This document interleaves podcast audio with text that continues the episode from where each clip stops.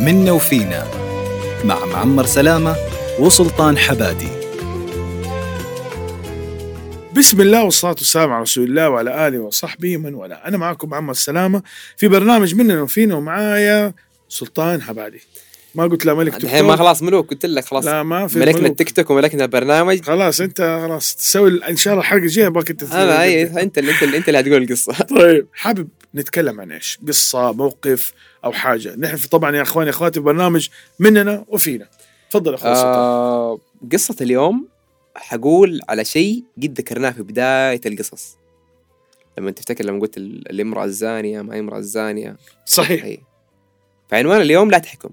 لا تحكم.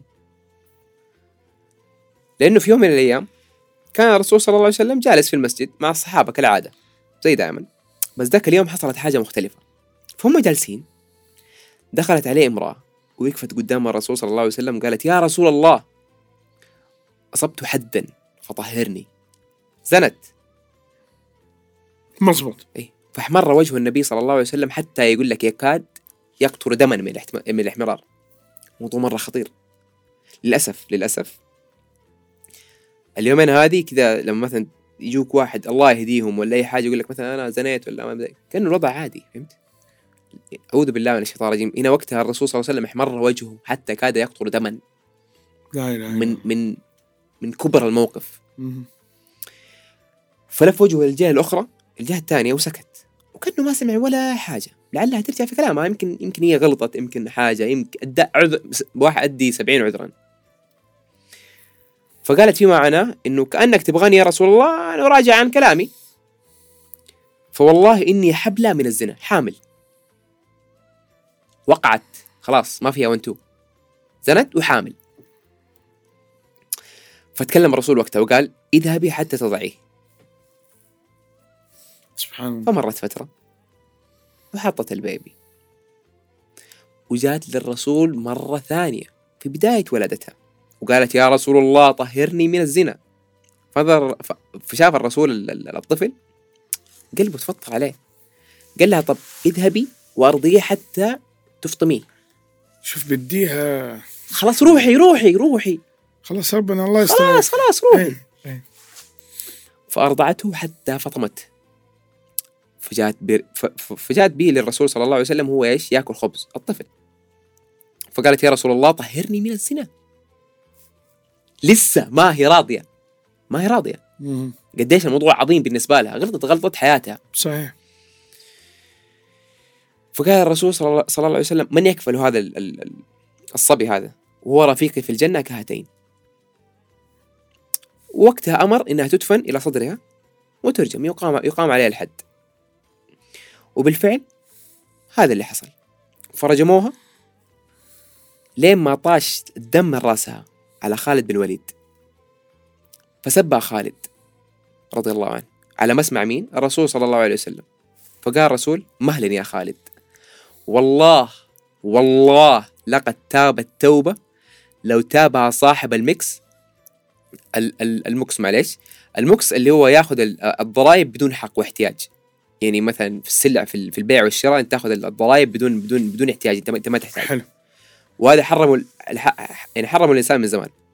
فقال الرسول صلى الله عليه وسلم مهلا يا خالد والله لقد تاب التوبه لا تابها صاحب المكس لقبل لقبلت منه. سبحان الله ثم صلى عليها صلى الله عليه وسلم. الصلاة وقيل. بعدها انه عمر عمر عمر بن الخطاب يا رسول الله تصلي عليها وقد زنت؟ قال قال الرسول والذي نفسي بيده لقد تابت توبة. لو قسمت بين سبعين من أهل المدينة لو س... لوسعتهم يا الله. تخيل؟ نعم تخيل متخيل أكثر. أنا بوجه نصيحة بس. وأقولها لنفسي قبلك ولي قبل أي أحد تاني. أرجوكم أنت بدأت الحلقة إيش قلت العنوان؟ لا تحكم لا تحكوا يا أخواني يا أخواتي بنشوف ناس كثير على على كل التواصل الاجتماعي. آه ناس مسلمين من جنسيات من سعوديين أجانب وغيرهم ومسلمين. أرجوكم أرجوكم رجاء خاص. لا تحكموا عليهم. قولوا الله يستر عليهم وبس. واقفل الباب هذا.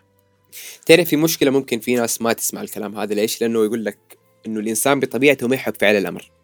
ما يحب فعل الأمر. وأنت لما تقول له لا تحكم يعاند يحكم. صحيح. بس حاول إيه. مرة. في مرة قريت يقول لك حتى لو الإنسان كان بيتشه... كان كان بيموت لا تقول له قول الشهادة. كأنك بتأمره. فالإنسان بطبعه إيش؟ ما يحب فعل الأمر. مم.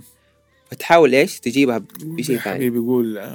آه، من لي ذكرى يعني مثلا زي دحين دول الناس اللي بيسمعونا اخواننا اخواتنا نطبطب عليهم ونقول لهم الله يخليكم لا تحكموا على أشخاص. أيوه بس أنا. بقول لا الله يخليكم. خلينا نجيبها بدي الطريقة. إيه. أتفق معك. صح. نجيبها بطريقة تسويقية أجمل.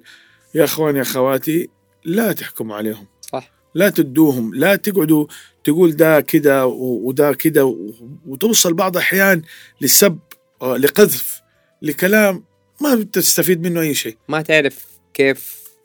أنا أريحك. إيه. لما تشوفه قدامك غير القناة. غير ال- ال- هذا أقلب الإنستغرام. إذا أنت متضايق منه خلاص بس الله يستر عليه. الله يسهل له أمره. بس لا تحكم. أنت لا عشت حياته لا مشيت في يومه لا شفت المواقف اللي سي. والله يمكن يكون أبر منك وأقرب منك إلى الجنه والله ما نعرف. ما نعرف.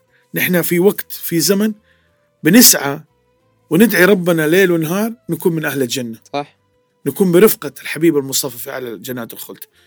ويمكن تكون عامل سبعين عمل سبعين ألف عمل ولا مليون عمل صالح بس صح. تعمل عمل واحد. استغفر الله العظيم أنت تكون في الدرك الأسفل من النار. ليش نعيش في هذا التناقض في هذا الضياع؟ ركز على نفسك طور نفسك أبدع في نفسك. صح. ولا تطالع. لا تطالع في الناس خلاص. لا تطالع في الناس. وزي ما قلت أنت لا تحكم. لا تحكم. أجمل نهاية لأجمل حلقة إن شاء الله تكونوا استفدتوا يا إخواني إخواتي. في برنامج مننا وفينا ونلقاكم غدا في أمان الله.